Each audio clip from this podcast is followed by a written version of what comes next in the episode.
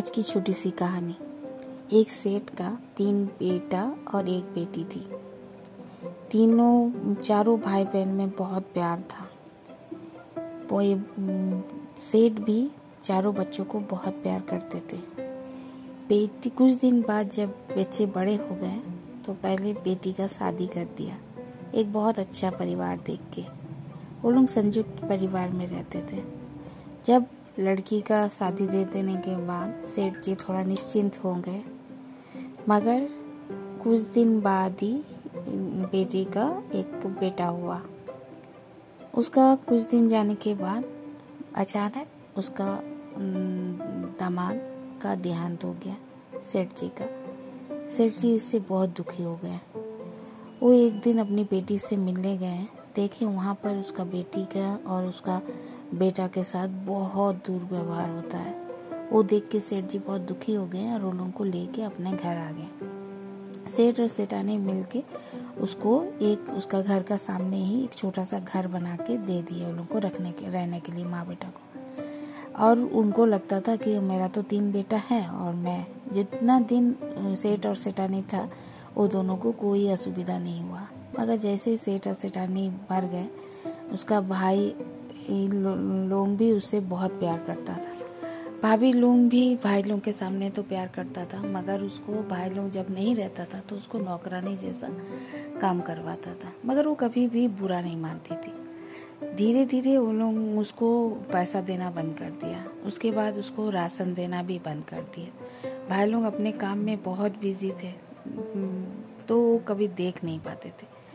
भाभी लोग उसको हर रोज का एक पुआ चावल खाली दे देता था। इससे और वो पूरा घर का काम करती थी। पूरा घर का काम उसको करवाता था। सब नौकर चाकर को निकाल दिया था। और उसका बेटा को वो ही खिलाती थी। बच्चा तो का पढ़ाई भी बंद करवा दिया था। मगर तब भी वो सेठ जी की बेटी उसको एक सरकारी स्कूल में भर्ती कर दिया था। इसी तरह वो रोज काम करती थी। मगर बच्चा तो है, देखता था, मामा घर में इतना पकवान बना है। नाना नानी के घर में और उसको कुछ भी नहीं खाली चावल वाला भात भात ही खाना पड़ता था उसको। इससे वो एक दिन बोला माँ थोड़ा सा तो आज कुछ भाजी ले आना। उसकी माँ को बहुत स्वाभिमानी थी। वो कैसे मांगती जब भाभी लोग अपने से नहीं देता।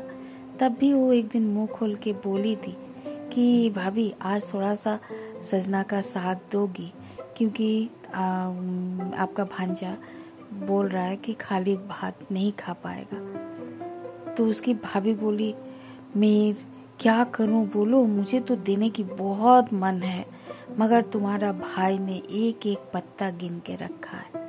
ऐसा बोलते ही उसको बहुत बुरा लगा। वो वहाँ से आ गई रोते रोते आके अपना बच्चा को बोला कि, नहीं, आज तुमको सब्ज़ी खाना है ना तो मैं कुछ ना कुछ सब्ज़ी तुमको ज़रूर बना दूँगी। और वो ठान ली कुछ बात। और फिर वो नहाने चली गई। नहा के वो उस दिन नदी चली गई नहाने। नदी रोते रोते जा रही थी। वहाँ पर उसको एक सांप मारा हुआ पड़ा मिला। उस सांप को उठा के लाई, आके उसको सोची कि आज इसी को बना के हम लोग दोनों माँ बेटा खा के मर जाएँगे।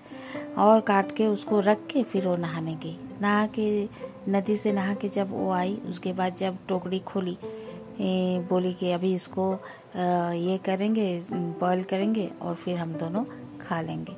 मगर जब खोली तो, तो भगवान को तो शर्म बात बुला ही रही थी। भगवान को बुला बुला के जा रही थी रोए जा रही थी कि मेरा बच्चा को कैसे मैं ये कर सकती हूँ? मगर जैसे ही खोली तो उसमें सोने से पूरा भरा हुआ टोकरी था।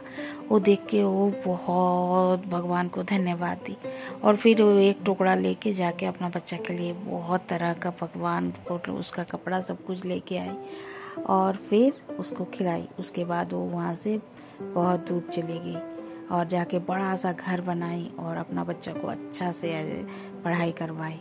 जब बच्चा पढ़ लिख के बड़ा बन गया तो तब उसका मामे लोग को पता चला तो मामी मा, मामी उसको बुलाई खाने पे।